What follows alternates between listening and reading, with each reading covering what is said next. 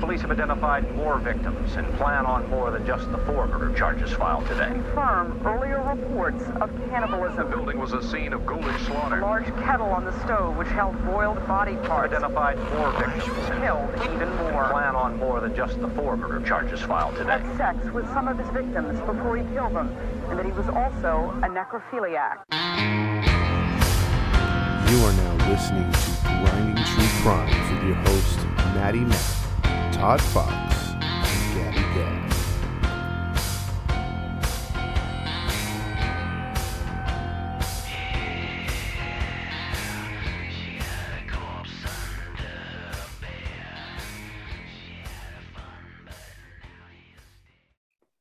Hey, hey, hey, welcome into another episode of the Grinding True Crime Podcast with your host, Maddie Matt, along with our narrator for today, Todd Fox. And the other host of the show, Gabby. who is back from her COVID. we welcome in to you guys another episode of the Grinding True Crime. Uh, before we break down the story, we want to let you guys know where you can find us. You can find us on Instagram and Facebook. Just type in Grinding True Crime. And also, if you want to listen to us, you can go to your podcast stream uh, on Podbean, Spotify, Anchors, iTunes, and Pandora. And for those listening to us outside the country, you can continue to find us on Podchaser, Radio Public, Breaker, and Pocket Casts. Go to redbubble.com, type in Todd Fox 80 and support the cause and purchase some merchandise. And also leave a five star rating. It helps us out big time. As always, listeners' discretion is advised because we do uh, get into uh, details of crimes that's been uh, that may be disturbing for children. So, uh, uh, listeners' discretion is advised. So, uh, with that being said, Todd just told me that this would be a part two. So, I mean, I'm sorry, a two-parter. so, without further ado, let's let Todd break down part one of his story. Tell us what your story is about, Todd. Have you heard of a gentleman by the name of Jim Jones? Uh, The rapper. well, from, from from the uh, well, he famously started Jonestown. I actually have heard of uh, Jim Jim Jones, uh, the uh, crime Jim Jones. I don't know anything about it, but I've heard of it. Yeah, this is I've this is this is basically what the uh, the term "don't drink the Kool Aid" came from. Mm, I've heard that term. Yes, yes. Don't tell me it has to do with something about Kool Aid, man. you know what, bro? It sure No. does. You know what black people love Kool Aid, man. Come on, man. Don't don't hurt me now. See, see, you're, you're breaking into my story because you're giving away two things. It's gonna do with black people and Kool Aid. Oh, Lord, Lord. I'm telling you, that's spoiler alert right Dang away, right Spoiler away. alert, you got my attention, brother. Well, well, let's get let's get into it now. Okay, so this is uh, Jim Jones. He was uh, born on May thirteenth, uh, nineteen thirty-one. um, he was born Oh. to uh, Lune- Luet- Lunetta, sorry, and James T. Jones. What's the exact birthday again? May thirteenth. Wow. That is Another exactly to the year my grandmother's birthday. Didn't one of these other killers come on your birthday? What On was- mine. Yeah, yeah. What is going on with your family? Your family? Oh, Gosh, why am I into crime? no wonder you was born into it. You were meant for this. yep. So um, they were born in uh, Row Creek, Indiana, or he was born in Row Creek, Indiana. Um, due to the depression in 1931, the crops were just not growing. The weather was bad. The money was drying up. Uh, just think, you know, no water to be you know shelled out and stuff because yeah, everything just wasn't booming at all. Uh, they moved to another part of Indiana, which is called Lynn. It's a, it was a small town. They struggled uh, just to get by. The father was working mediocre jobs. Where um, were they going? to what's that? it was a little joke. You said just to get by. I said, where were they going? Oh my god! I'm sorry. I'm supposed to have the dad jokes here, man. No, I'm kidding. Gee. I'm sorry. I'm sorry. All right, Go let, let- let me regroup. Let me regroup. You got it. You got it. You're good. so anyway, he was working mediocre jobs to keep food on the table. Um, but Rose roles would reverse because James could not, the father could not keep a job, and would start to drink and gamble. Uh-oh. Oh, But Lu- Luetta, to her um, credit, was a trailblazer for her time period, which most women did not work in factories until like the 40, you know, late 40s, wartime, World War II. But she went right into the uh, the workforce, began working multiple jobs, working in factories, which was unheard of for her day as well. But she took full um, uh, full credit for putting food on the table and supporting the family and becoming the breadwinner. So that's definitely different. okay. That's sad. Yeah, yeah, I mean, she did what she had to do, though. she No, did. Absolutely. credit. Kudos to her. I'm just saying, like, that's sad. Yeah. Now, if you're doing the math at home right now, you're thinking, okay, well, what is the father doing at this time while she's at, at work? Well, he's Mhm. he's still drinking and he's still gambling and maybe doing a side job or a side hustle here and there. So, if the father's gone all day and the mother's gone all day, and this is now 1935, four years later, who's watching Jim? Anybody? He was an only child. Only child. Mm. what in the world? Yes. Uh, they didn't have Barney back then, so whoever, well, they probably didn't have TVs. Um, nobody. Yeah, there's no tablets to give the children, as most Exactly. most terrible people, uh, terrible parents in this world will do to their kids. Like, ah, they're two, three years old. Give them a tablet. Let them let them work. Uh, you know, a kin- uh, not a Kindle, but uh, well, at least with a Kindle they learn something. But they just give them like an iPad or whatever. Give my iPad. Yes, but um, no, Jim Jones was four years old at the ni- at 1935 with one of those little, you know, those little pool wagons, the red ones. Oh yeah, yeah. he taught himself how to walk with one of those wagons, holding himself. Oh up. wow. Yes, So you Wait were home minute. alone? he Wait was home. minute, hold He on. was home alone. He was uh, I, I, and I'm not trying to bra- brag or rag on anybody. He was teaching himself how to walk at four years old, or Correct. Shouldn't he have already know how to walk it? Well, there's no one home there home to uh to take care of him. Yeah, he's doing it himself. Oh, okay. All right, all right. That And is crazy. That's pretty. That's pretty. Yeah, I already. This shows that uh huge neglect. Yeah, and we've done shows before, like when we talked about Turnbull Canyon, where you know, in the desperate times of the um, the Dust Bowl and all the, uh, you know, the downtime with, um, or just the depression, people would sell their Uh-huh. kids. So it's not like Oh, you yeah. had, it's not like you had a, uh, what is it called, those social um, social workers around to check on kids, because that didn't exist back then. So, Mhm.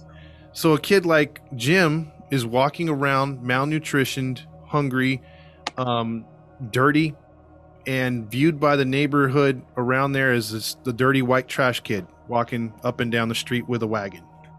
Hmm. So, to uh, Jim to pass the time, Jim began to get stray animals, whether it was birds. You know, I don't know how he caught them, but he would uh, get uh, steal chickens, uh, stray cats, and he had like a chicken coop and lock them in certain cages to just keep them. You know, he just started collecting animals, even possums. So what? yeah, he's so from the age of four on up to eight or seven at this time, or I'm sorry, six years old. He's amassed a pretty good amount of animals, including seven stray dogs that were mid-sized dogs, including two of them that were bigger than he was. That would Oh just wow. that would just walk with him wherever he went. Oh wow. So he had a call. Yeah, I guess you know he had some sort of way with animals. Well, he Um, was alone. Yeah, yeah. He, he was literally raised by a pack of dogs, you know. Um, Doctor Dolittle. Okay, I said kudos to that mom, but knowing she neglected her child that bad, I mean, no, no. oh yeah, You'll be a it- good mom if you're trying to go get food on the table and feed your kid, but you that kind of mom would have a nanny. I mean, he probably couldn't afford one. exactly. Then what is she working for? If she's not taking care of her kid, what is the money for? Rent? I don't know. To uh, keep a place over their head. Yeah, they weren't exactly living in like um I would say like destitute, but they had but they were like, you know, if if one of them didn't work, they were going to be on the street. So it was like they were just Mm. trying to stay off the street. But they were letting the boy be on the street though. So that that was nice. Well, there you have it. But the mama one day got uh, Luetta got um got into a uh, what is it uh, a predicament because she wanted to discipline Jim for not coming home when she told him to, and she tried to move in and remove Jim away from his dogs when two of the dogs snapped and bit her. Yeah, they protected their master. Wow. He had control over these dogs. Wow.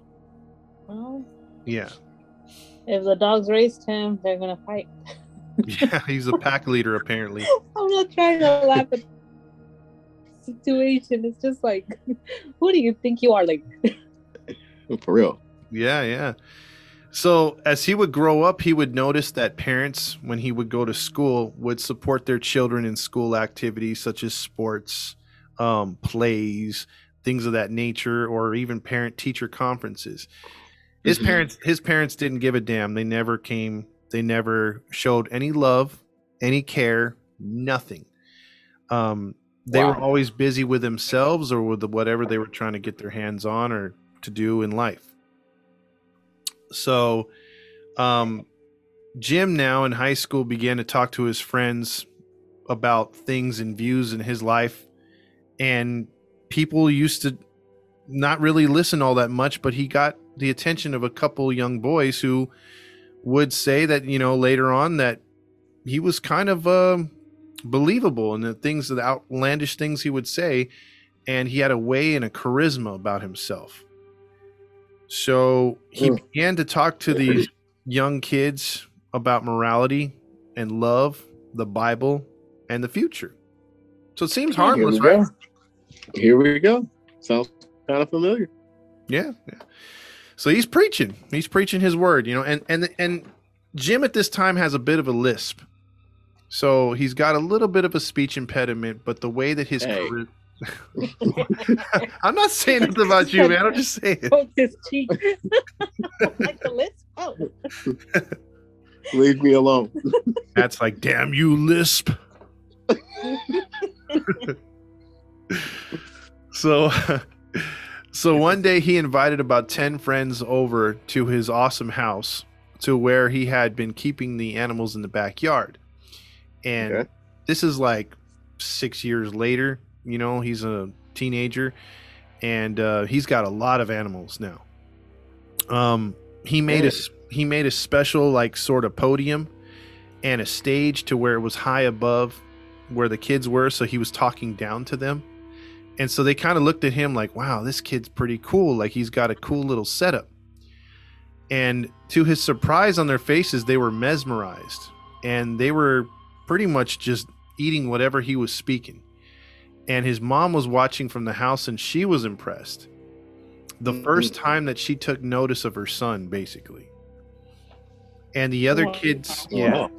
Yeah so he's he's impressing his mom even though he probably did it on accident you know um the other kids began to tell the other kids in school and in the neighborhood to come over and listen to jim talk and um J- jim began to influence others and to like listen to what he said to even read some of the things that he was writing that he wrote his own little like papers and, and would hand it to him so Wow. so Okay. because so because of this um he's about 15 16 years old and he begins to um out of old clothes that he got from the salvation army he would start to make himself a robe and a preacher's hat a makeshift preacher's hat and would walk the neighborhood talking to everybody I'm sorry. Um, I, I, and no disrespect, it just remind me of a kid that I grew up with in our in my neighborhood, and we used to call him Preacher Boy. because he used to walk around the neighborhood, and this is in the hood, Watts, California, and he would walk around with a tambourine, a freaking bathrobe, and walk around. Oh Lord Jesus! Oh Lord Jesus! It just brought flashbacks to me. I mean, look, there was a guy I knew too that would just walk around and be like, "Praise Jesus! Jesus loves you," and he would just everything was Jesus. Like, thank yeah. like he'd pick up a watermelon at the store and be like, "Thank you, Jesus." I'm like, okay, we get it. He's very thankful. I mean, hey, hey, he's very thankful. So, hey, kudos to this kid. Yeah, I mean, some people are just like that, but uh this kid, but I mean, there must have been patches on that hat or something, and it had to have looked funny. Mhm. That's all I'm saying. I just wish there was a picture. there is none. Um. So whatever he was doing with his getup or whatever, it was working. But he he just started. He he. It got to a point where he started getting books from the Salvation Army or whoever would donate them, and he began to make makeshift bookshelves, bringing flowers from the neighborhood, stealing them from other yards, and, and making it look like a backyard church with the animals in the background. So he was Noah, and that was his ark, huh? Yes, but Mm. but it's not all Uh-oh. good. It's not all good. I was about to say, so far this kid doesn't sound too alarming. Well, let me ask you two: What do you think Jim begins to do with the animals? Oh crap! The typical animal abuse that comes before you get into killing people. Okay, Well, I'm gonna say this is what he does. He climbs up his stairs. He he, he sacrificed one of his sheeps and says, "You know what? I'm gonna cut off your heart and give it to God and say Hallelujah." I, I think he makes a, a sacrifice. One of his sheeps. I don't yeah, know. one of his sheeps. I didn't. I didn't think he got a sheep, but you know, we'll go with that. oh, okay. But- You know but- what? but- this is Indiana. He got one of his dogs and, and, and, and sacrificed him. I'll tell you this: you guys are both correct, except you went off of the rails with the sheep and the other stuff. But you were basically what he did was he started this way. He's like, you know what? I'm gonna cut off a duck's foot, and then I'm gonna tape it to a chicken and watch it run around with its foot on it. Whatever that yeah, whatever that was for, he made his point. He also mutilated the other uh, some other animals in the name of science, and also, like Matt said, to sacrifice to not God but himself. Oh, Yes. okay now. Now, oh, that's disturbing. Yes, yes, big time. To which it freaks out some of the kids, including his best friend, which he thought was one of his top lieutenants, air quotes. Um, he punished. He did this in front of kids. Yes, in front of kids. Yes, and oh, wow. including his bit, his best friend, which he traumatized, and so hi with his top lieutenant and his basically his elder of his congregation freaking out, um, he had to make an example of the kid. So he took him on a hot Indiana day and locked him in his attic that was unfinished for over four hours. Oh, that's wrong. And he had to come out Oh, that was his punishment. that was his punishment. Yeah. Look at here, man. Look at here. Hey, hey, man. You call yourself a man of God or whatever you want, this little boy. If he, I wish somebody would lock me up in somewhere, so- boy. and then I had to apologize, boy. Yep. Man. Okay. Go ahead, Todd. So, so that all that was was a loyalty test, and he supposedly passed it. Mhm. So he came out apologizing, and Jim forgave him, and blessed be to Jim because everything's all good now.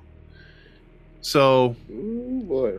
yeah, so he Jim began to search for an identity for his church. So he he literally went on a crusade in all of Lynn and visiting Richmond, uh, town the town of Richmond, which is the next town over.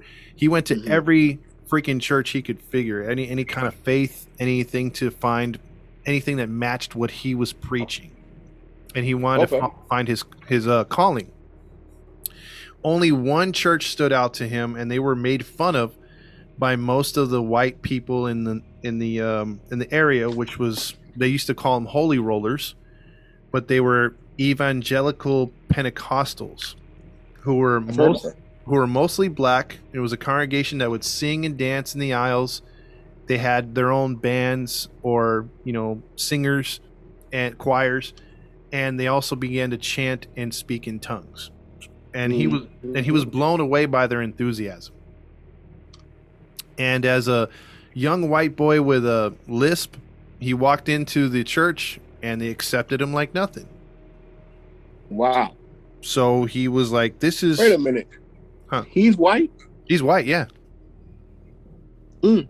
He said he looked like white trash. No, no, no. I know he said that, but you know, I, I, I know he said that, but the name Loretta, the mom's name Loretta, I ain't never heard no white woman named Loretta.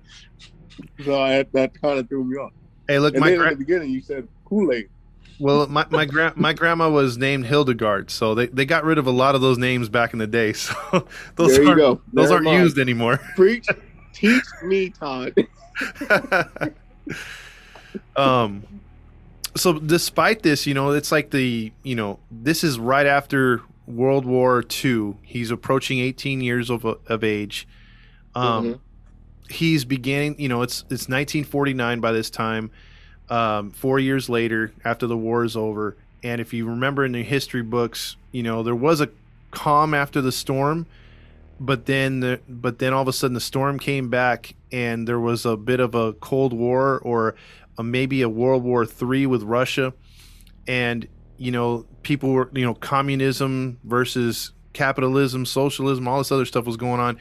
And he began to lean towards communism and he started to fade away from religion. He started talking about social causes and stuff like that and he he just he felt that there was there had to be something different you know? He had to Mhm. find something that fit everybody. Um so he began to preach his views on communism and the bible to mostly urban minority areas. And the importance of social justice and rights for all. So equal opportunity. So it was a message it was a message that was positive but Mhm. he had his underlining issues for saying it basically. Got it.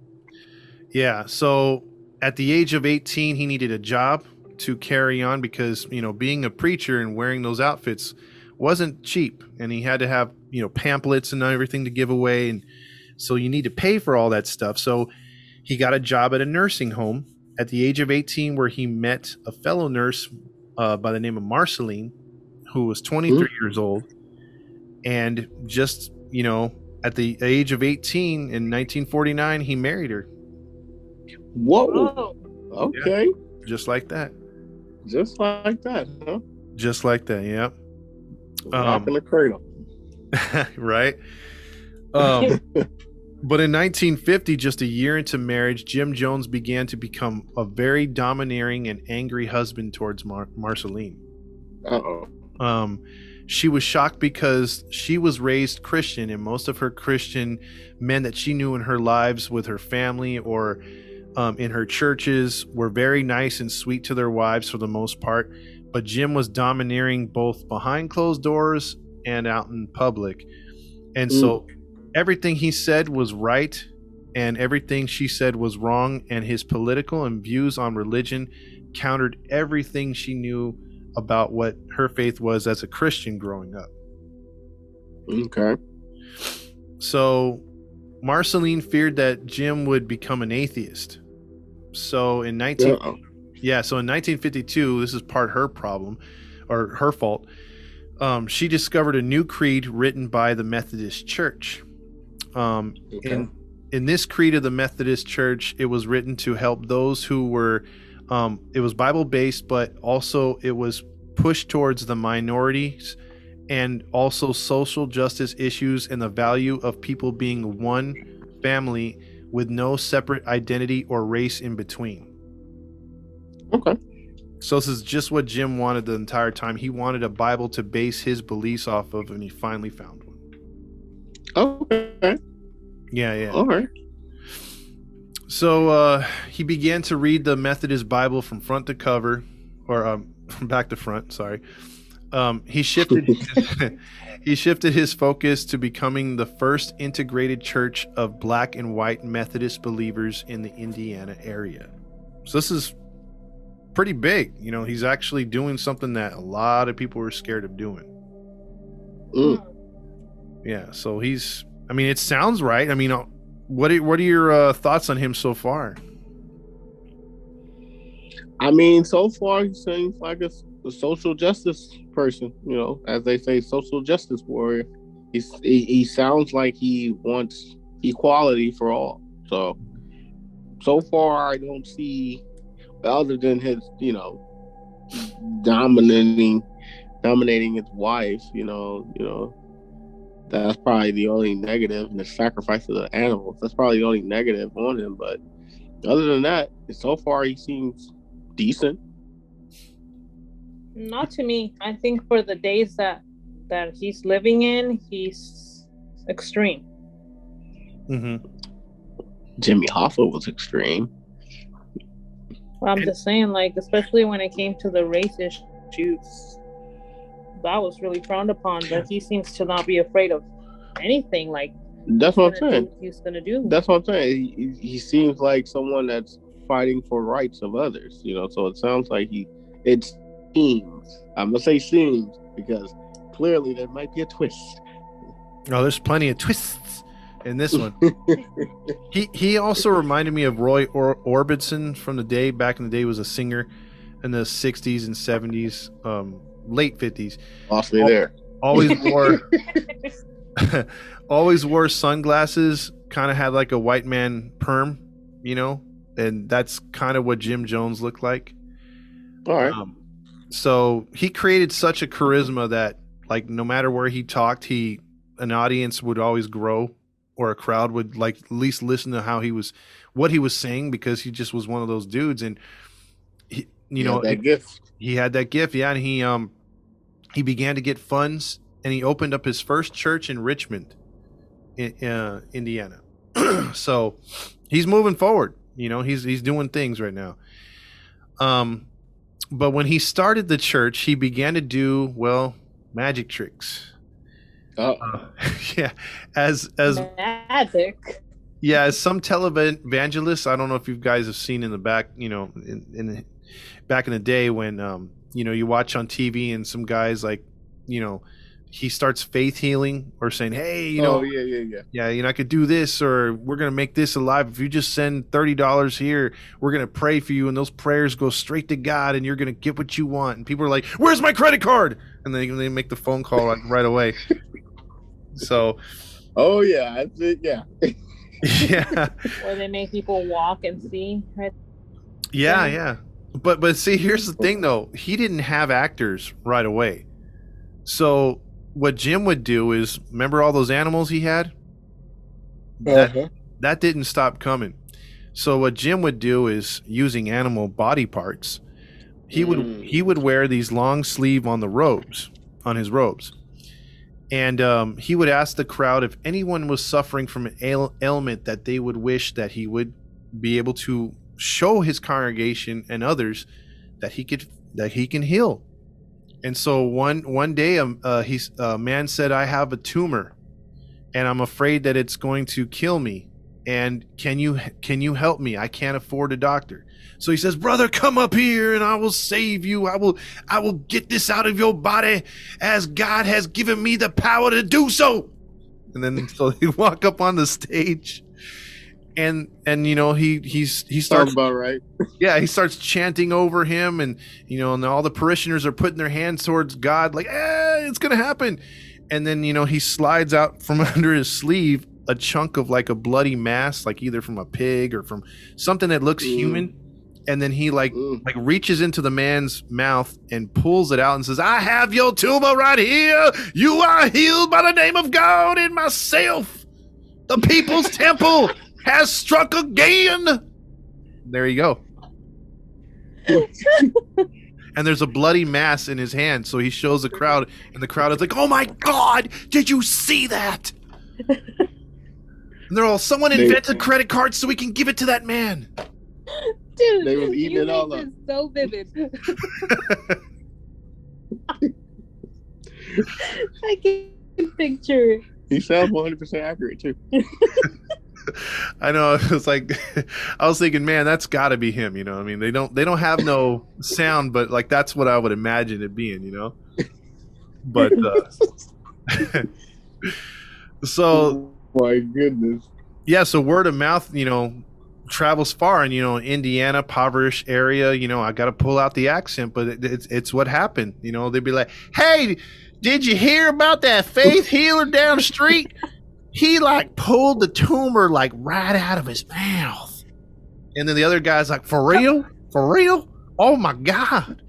And then all of a sudden, there's another believer right there. Word of mouth. Word of mouth. It's a powerful thing. Exactly. So, So uh, now he got his audience. Yeah, so now people that can't afford surgeries, unfortunately, he's Oh, not healing Lord. anybody. So like these mm-hmm. people are like, my tumor's gone. You know, like my syphilis, it's gone. My gonorrhea, you know, like they're all like happy. It's gone. Even though I'm still itching, it's gone.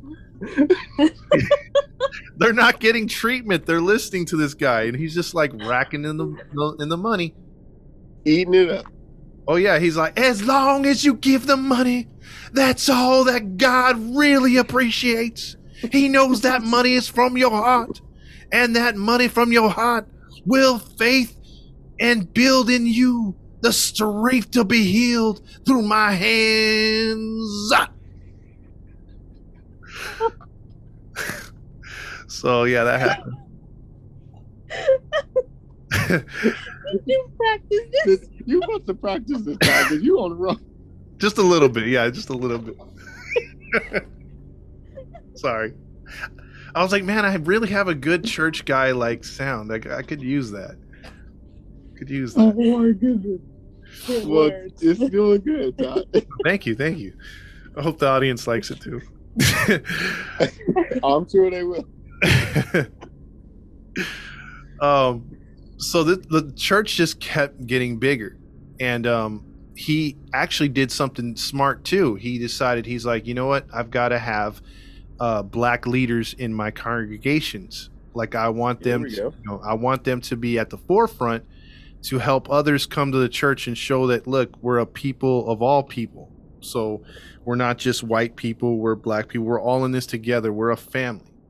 So he preached that and the church just continues to grow to where now they move from a small town in Lynn right to the heart of Indianapolis, Indiana in 1950. So within nine years, he's got now 300 parishioners. And Whoa. yeah, and he and like like 300 loyal parishioners. so they're following him wherever they go.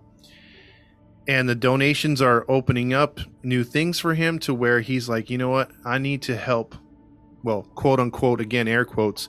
I need to help people get my message. So he purchases two nursing homes and two soup kitchens to where what's at those um, soup kitchens usually in you know nursing homes you Which think one? or what what type of people i mean are at the nursing homes and soup kitchens Greedy people. no Uh, soup kitchens and nursing homes. yeah like soup kitchens are like for the poor Oh yeah, yeah, yeah. Uh, mainly homeless people. Then. yeah homeless Oh. people people that are Mhm. desperate yeah nursing homes old people usually that somewhat have money or or Yes. sometimes can access money or whatever money they're getting from the government or have saved up Mm-hmm.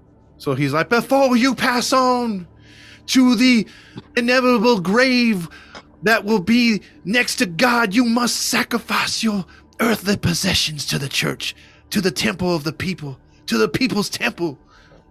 And then to the soup to the poor people, he's like, I will feed you the soup of the waters of God that will flow through your body, that will cure your ailments and help you move and have a better life.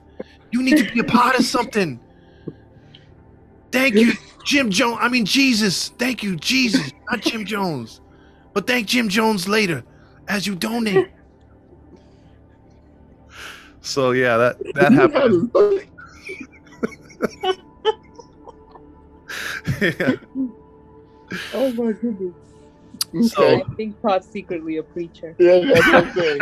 He's too good at this. Hey, um, we'll set up a Patreon so the listeners can donate to the Temple of uh, Todd.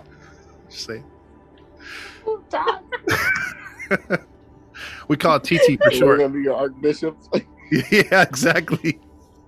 Be TT for short. Um, so a couple months later, with all this stuff going on, this is again 1958. Marceline wanted children. She felt that it was time to have children.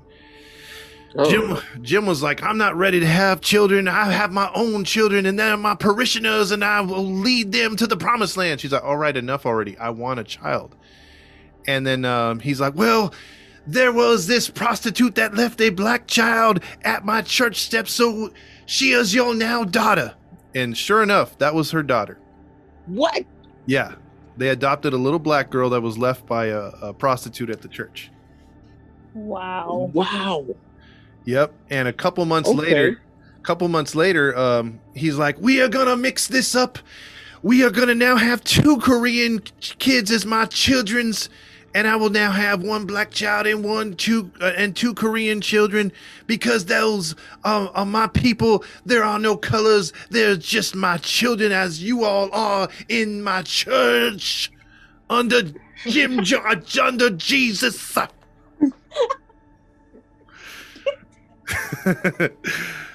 so then so then he accidentally um his pullout game wasn't good um, unfortunately and marceline marceline would give birth to their one and only natural born child in 1959 Uh-oh. and uh, they went by the very humble name of stephan gandhi jones whoa. Whoa. yeah gandhi whoa.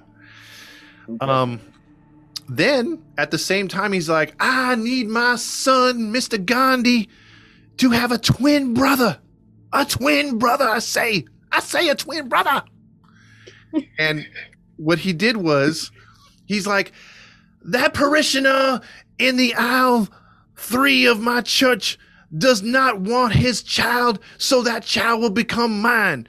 And then someone said, but that child is black how is it the twin brother of Gandhi? You don't know that race does not exist in my family.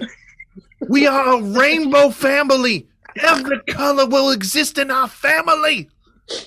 And everyone's like, whatever you say, geez, I mean Jim, and moved on with his rainbow So let me get this straight. Let me get this straight. Yes. They got two black kids, Mhm. two Korean kids, Mhm. and one natural white kid by Correct. them. Correct. And the white kid All is the twin brother of is the black kid. Kid. yeah. yeah see the thing is that would be like if if your mom would be like yeah i have twin brothers or twin sons and and it's me and you and then they're looking at us like wait right that's my twin son Something right. yeah exactly that's what it was so Oh my god. he would parade his kids in downtown Indianapolis. Like, look at my rainbow family. We can all exist under the lives of Jesus, Jim Jones, Jesus, Jesus, Jim Jones. We will all just donate your money and you can be as loving as we are. All one people. One people. That's what it was. Wow. Yeah. So A showcase. it was. It was a showcase. Um, but the because he was doing this, the Indianapolis leaders were like, "Wow, you know what? This guy is a trailblazer. So he he's attacking social justice issues. You know, it's So like, he was the SJW before the SJW was really big. yeah, the white leaders were like, "Wow, he's taking care of all the minorities. We don't have to do anything. All right, let's give him some money. He could do it." Wow. he's really doing God's work, or the work we don't want to do. That's Pretty what it was. You know what I mean? So he's Dang. yeah, because I mean, think about it. He's he's he's taking care of old people, even though they're given money behind the scenes. Mhm. He's taking care of um the homeless, but he's putting them to work as well. So Mhm. he's getting free labor. So it's working both ways. It looks nice on the outside, but he's got his underlining ways of doing things. Mm-hmm. Now, at this point, he starts to gradually not mention God too much. And, um, you know, he's starting to Really? make this about himself to where he would be giving uh, sermons and being like, I know Matt, Matty Matt has been doing some things behind the scenes and, and God is hurting my soul right now. My soul is hurting. I'm having a whole heart attack. And he would go to the ground, clutching his chest. And then the parishioner would come out and be like, It's me. I've sinned. I've sinned against you, Jim. I've sinned against God. And he's like, I feel much better now. If you hadn't done that, I would surely die. That is your faith that you have in me that I can touch God. You are now Wow. cleansed. What? Yeah, people are like, oh my God, yes! Pull out your credit cards.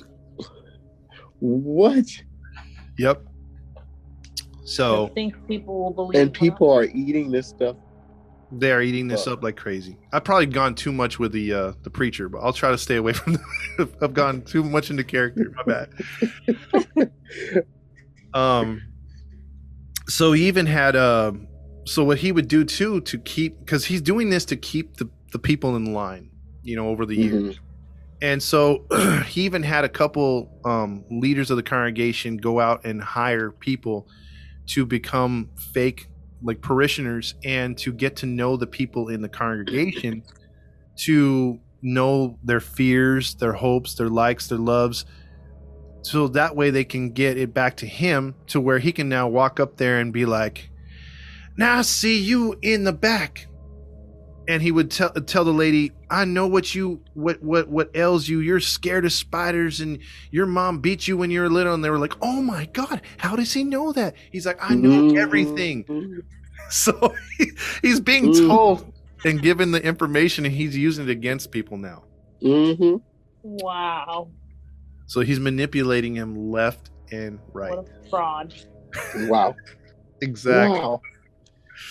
So this Jim Jones guy was ahead of his time. Oh, he's way ahead of his time. way ahead of his time. Um so at this time too in in you know, we're approaching the 60s, Cold War, peace and love, all this stuff is all just blossoming.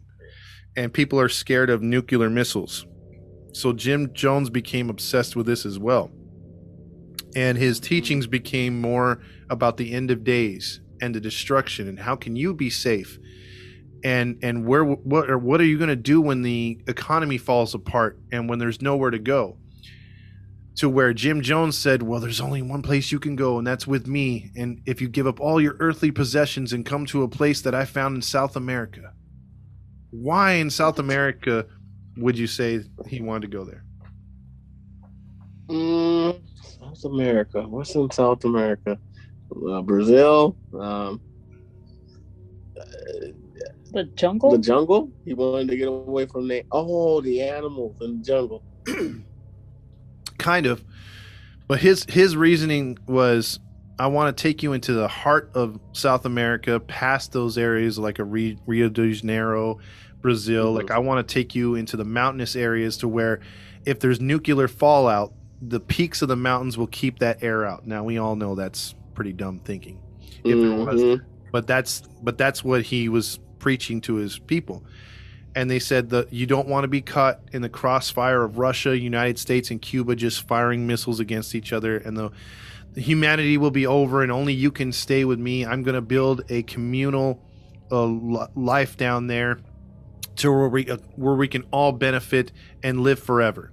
One of those type. So it didn't have to, anything to do with God anymore. no, it became about his beliefs He and was. God. Yes, he was God. He Who? be- Jim Jones. Yep, Jim Jones. Um, so he needed new blood and needed new guidance. Um, and and and he he needed to get down to South America. So he he wanted to go and preach down there and try to recruit. So as he's recruiting down there in South America, in Rio de Janeiro, Brazil, the main cities, it's not going good. Um, Question Uh huh. How much is this guy worth at this point? Um, hundreds of thousands at this point. Oh, Yeah. For, and it's not much, but it, back then that's a lot of money. Yeah. Yeah, back then, probably more than It's like now he would be a millionaire. Yeah, because people are selling their homes and, and giving the deeds and whatnot to the church. Wow. Wow. Yeah, because he's moved them into a communal area, um, and we're gonna get to more of that right now because what he, what he's doing, he's making money hand over fist, but he's not really taking off, and he's not finding the area that he wants to move to. Now, at the same time, the government, or not the government, but the um, the city leaders of Indianapolis are becoming wise to his his stuff. They're beginning to hear rumors of you know abuse. Uh, they're they're hearing rumors of you know the money's going to the wrong areas. People are you know there's cer- certain people are defecting while he's gone and they're sort of like just going rank against the religion and telling local leaders hey you need to investigate. So as they start to investigate um, jim jones comes back to america goes to indianapolis and says hey you know what? We got to move to san francisco. I just got a faith uh, a a message from god saying that that Indianapolis is going to be the heart of the nuclear fallout, and San Francisco will be shielded by God's hand. So we've got to leave now. So he got the only extremely gullible to come with him. A lot of the people saw the writing on the wall finally and woke up and stayed in Indianapolis because he was telling people like, "Look, you got to leave. You got to leave. All, you got to sell all your stuff. Give us the money, and." Say goodbye to any unbelieving family member that you have and just come with us to California. So, Dang. yep, yep. So Wow. this is this is now 1967, where where he's like, okay, you know, because he's spent a couple years in in South America, so nothing was working there. So all this happens. So guess what city in California they wound up in? And I'll say it's in Northern California, and you guys both know this area.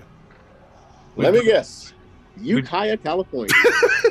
This is the th- this is the third story.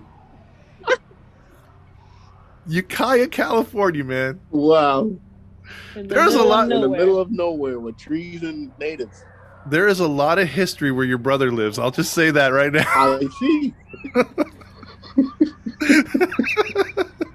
That's insane. Wow. You're gonna find some bones up in there. Just, just I bet, gonna you know trip what? over some. You, you're probably right, man. I guarantee you there's some bones up in the mountains. You guys are gonna go on a trip You now. goddamn right. Cabins behind that park with We're the going- mountain. We're gonna bring Todd, you, we're gonna get our detective gloves. Matt's gonna be like, Matt's like, is there a metal detector that you could like switch it over to bones? Because we're gonna find some bones up here, man. Oh my man. So, so out of the almost a thousand at this time parishioners he had, only 140 made it out to San Francisco. oh wow. Yeah. Um. But so in in San Francisco though he had a uh, not uh, not San Francisco I'm sorry Ukiah, but he had enough money to build himself an office, a four story office in the heart of San Francisco to run the operations of his church. And then he bought a church downtown, and then the people that came with him were forced to live off the land and start over, start their own communal huts and houses and shacks and farm the land and take care of themselves. While So they gave their money and he wasn't taking care of them anymore. Exactly. They had to follow the prophecy and do things and work and work hard for anything that they would have. And if they weren't helping there, they were helping in his soup kitchens that he would now open up in Northern California in the uh, Frisco and Oakland area, as well as moving down south to Los Angeles. Wow. Yes. They wouldn't get paid for this, so it was like all volunteer work. It was all volunteer work, free Mm. labor. In the name of Jesus, I mean Jim Jones. Jim Jones, yeah, and they would actually they would start selling artifacts or like like you know blankets, um, you know knit things, anything that people could do. They would sell those things without getting a profit to themselves. It would go right to the church. Wow. Yep. Jesus. So in 1969, just two years after the move, his Mhm. parishioners went from 300 to 3,000 in 1973. Jesus. Yep. 100 times. And this is the thing 80% of them were black. Oh, wow. Yeah. And he- nobody eventually sued him? Like all the ones that didn't follow? Oh, we'll get to that. We'll get to that because there are there are some instances where the families were seeking um lawyers uh uh yeah police um or investigations because their families were just like ignoring them completely you know and they wanted Wow. their families back and they they couldn't get them wow. he had a hold on him. So, the People's Temple, as they were called, were recruiting at an alarming rate, and they were starting to get noticed by local government as well. But they looked at them as well. They're running soup kitchens. They're running, um, you know, health services for the elderly. This is a great, you know, good thing for the community. And all the while, nobody was taking into a, to uh, to note that he was preaching about nuclear annihil- um, annihilation and the community being destroyed if they did not follow his himself and at the same time the faith the faith uh, what are the faith healings that he was producing which was basically uh, stealing money from people Yeah. yeah. So in uh, 1971, he had a big outdoor event where there was probably a couple thousand people there. A lot of people, recruits, were you know being in and everything. And um, basically, he was out there giving a sermon when someone ran up and shot him. Shot Jim Jones? Whoa. Shot Jim Jones. Yeah. Uh oh. And so he was on the ground and the people were yelling and screaming and like freaking out. And and they were like, "Oh my god." And you know, at this time Jim Jones actually has armed, you know, people, you know, so, uh, around him or at least a couple armed guards. And they Mhm. did not fire back at the guy. The guy ran away and then, you know, a couple people chased him and they're like, "Oh my god. No, no, not not Jim, not father because at this time they're calling him father." So everybody's calling him father Uh oh. there could be an 80 year old and they're, they're like father jones you know like like i love father jones he healed my pancreas and my kidney issues you know like like they're like no not Oh father my- The father. The father. and so We have a neighbor actually, and that they call him the father. oh really yeah. He's- He's like some pastor. don't drink his kool-aid that's for sure you'll, No, no, as you'll no, find no, out no. later No. Oh man. Don't tell. Don't hurt my. Don't hurt my time. i'm sorry man i'm but part two is gonna hurt you really bad i'm just. Just saying. Um, so people were stunned. They were crying. They were they were trying to get as close as they could to the stage. they carried his body backstage, and then it was eerily quiet for about ten minutes. And then all of a sudden, when the people were just like you know crying and like, "Oh my God, Father is down. He's he's killed. Why would they do that?" Blah blah blah. All of a sudden, Jim Jones comes out from behind the curtains with his bloody shirt and lifts his shirt up and says, I have fear, I have healed myself in the name of Jim Jones. Not Jesus, Jim Jones, because I have the power. I have the power. And he goes, It was a show. It was a cap gun, yes. What?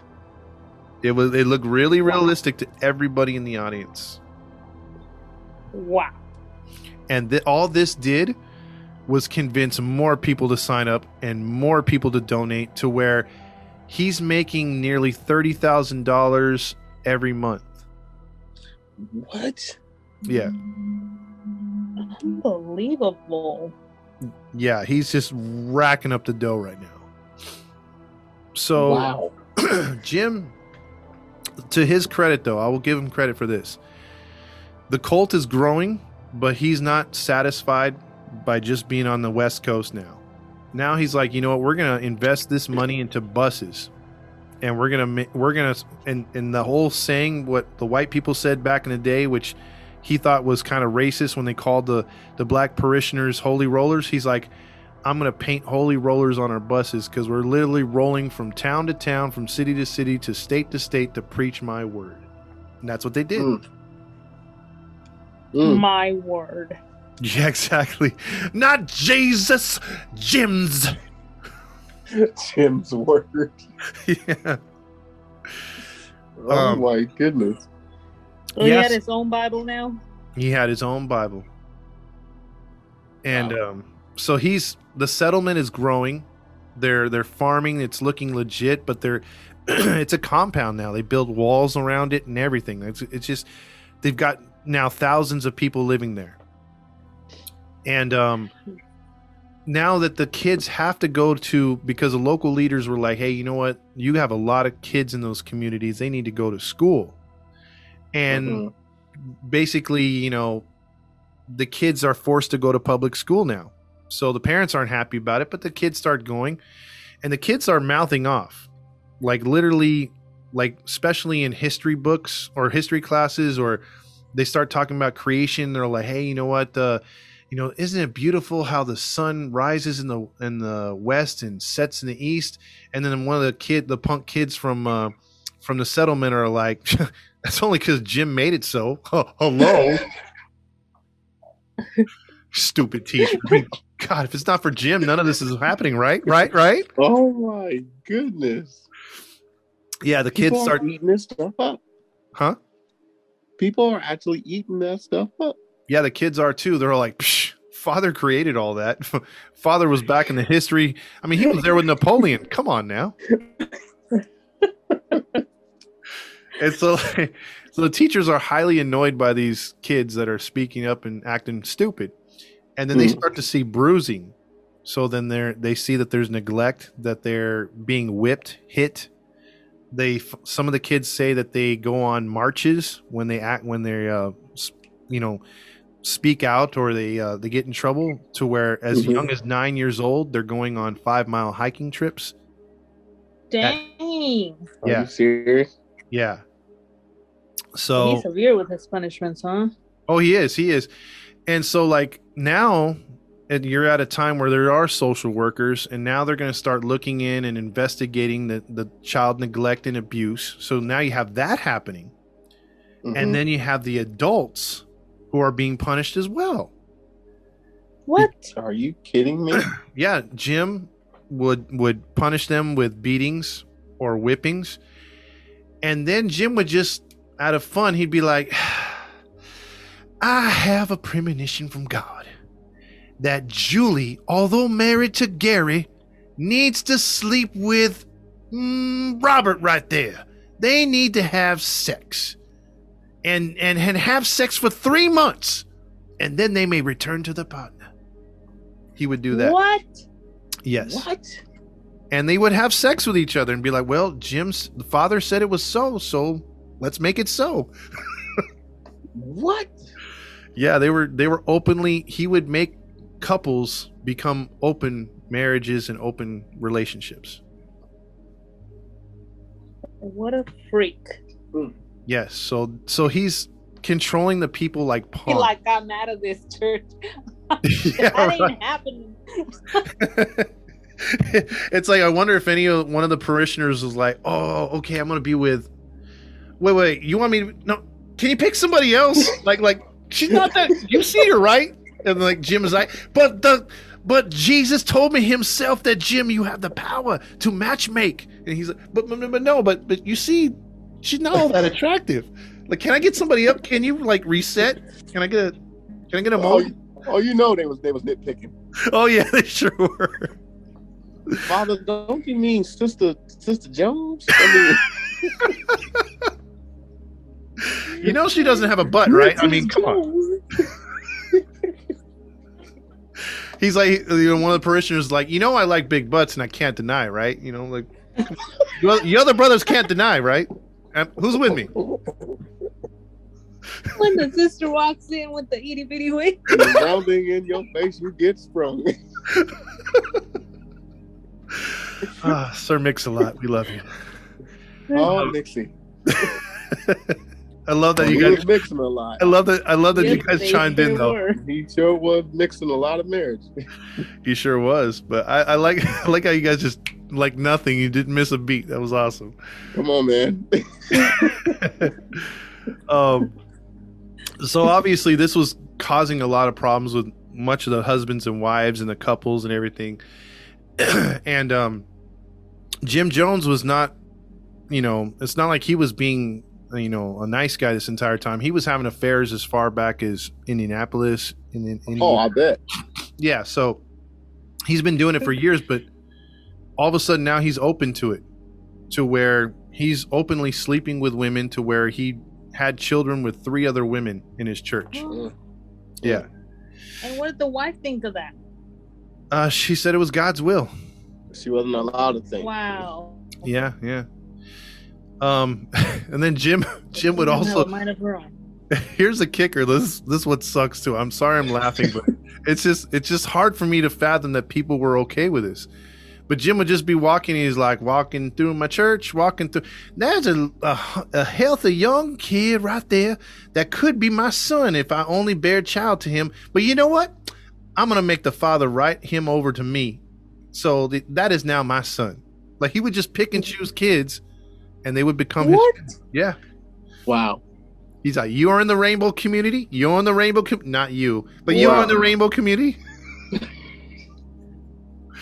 What Yeah. the heck? Wow. Yeah, this guy was. So you didn't even else. have rights to your own children? Nope. If he felt that he wanted your children, you had to sign him over. To, he, you had to have him sign him over to you. Wow. Yeah. Like they're just a car. Yeah, Yeah, yeah, I'm sorry. I couldn't last in that church. yeah. I mean, he's taking. and The, I would have been gone the moment Mrs. Jones arrived. Yeah. Me I and mean, Jim would have been fighting. I mean, these people have nothing. I mean, all their earthly possessions are gone. Now he's able to play with their kids and their wives and their, I mean, they and, and make them do whatever they want. So, yeah, it, it just gets worse. I mean, how worse can it get? In 1973, Jim Jones begins abusing morphine and drugs, and now he's not only sleeping with women but men. Yes, Eh. men. Well, and this is where it goes. yes. Um, he would preach that there's a that there's a hidden part in every man that wants to sleep with another man who has that in them to love unconditionally and wherever he wants. And so that was his reasoning and you know what? He forced these men to dabble in- with their own sexuality and explore themselves through his well manhood. So he would find Nobody out that that. nobody questioned it. And here's the worst part. So it's one thing to, you know, if that's your thing, you want to have sex with a man, that's fine. If it's, I mean, whatever, right? Like it, it's, it's, you, you could sleep If with whoever you want. Yeah, if it's consensual. But here's the thing that made it wrong.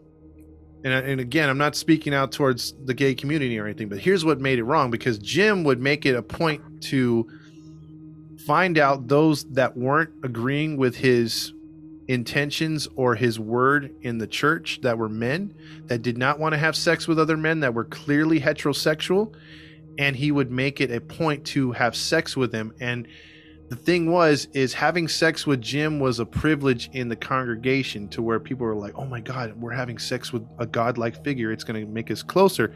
So even the men would have sex against their will with Jim. So basically he's raping them and then they would write him a letter back because he requested a letter and they would re- write him a letter that would that they would say thank you jim for opening our eyes. Even though it was not a good experience and i'm bleeding i still would like to thank you for the opportunity to sleep with such a godlike figure. They were brainwashed and raped. What? yes. I mean oh. it's one thing if they were open to it but Yeah, yeah, yeah, yeah. I mean, like you said, no, no disrespect to anybody's sexual orientation, but if someone doesn't want to do something, whether they're heterosexual, homosexual, whatever they may be, you can't force anyone to do something they don't want to do. Yeah, because he was doing the same things with couples, and then he was also sleeping with other women against their their counterparts will. You know yeah, what I so mean? he was raping men and women. Exactly. Exactly. Um Yeah, this Jim Jones guy, uh, he's a I nutcase. expected it to go in this direction. I knew. I, I didn't there. I didn't expect it to go I did. uh you know towards homosexuality. Yeah. This guy would stop at nothing. I expected all. I didn't expect it. I thought I knew for sure he was gonna start taking women for himself, and, but yeah, I, I I did not know the men. Now, if he goes to the furthest of furthest step, which is not that which is not a good thing, if he goes to children, then I, I don't know what to say. Well, not to uh, give any more spoiler alerts, but what happens is that we're going to wrap this one up here um, with the Indianapolis reporters who still were talking to some of the ones that left the congregation. Were finding out about the way he had treated them over there, the money that was stolen from them. Now that they realized um, that it wasn't going to what they thought it was, and all this other stuff, the reporters came out west and began to be very alarmed that they had armed guards and that there was a bigger, better compound and it looked more um, well established. And they were like, wait, we had all these issues in Indianapolis and now it's like seven times bigger here in California. Like, we should really tell some. So they wrote a story in the newspapers for Indianapolis, but they also shared it with the San Francisco reporters. So now you have San Francisco reporters and local government officials starting to look into the compound and the abuse stories and the kids. So we're going to leave it right here with now the Oh, man. investigations coming. But part, and and I know there was no killing other than animals, but unfortunately, in part two, there will be some audio and it will be strongly advised that um, if you have a weak heart, not to uh, listen for the next episode. Spoiler alert. Yes. Well, a warning. Well, yeah, warning, warning for those who are listening. Uh, I fear what it might be, but we just gonna have to wait till next time. Yeah, there is there is a lot to get into for the next episode, um, which would be like this one again, like we do with most of our our two parters or whatever. Usually, part one is a is a setup for part two, and part one gives you all how everything started. Part two is going to be a lot, unfortunately, of um, the hardships of these people that continue to follow him, and what was the end result, which is not pretty. Mm.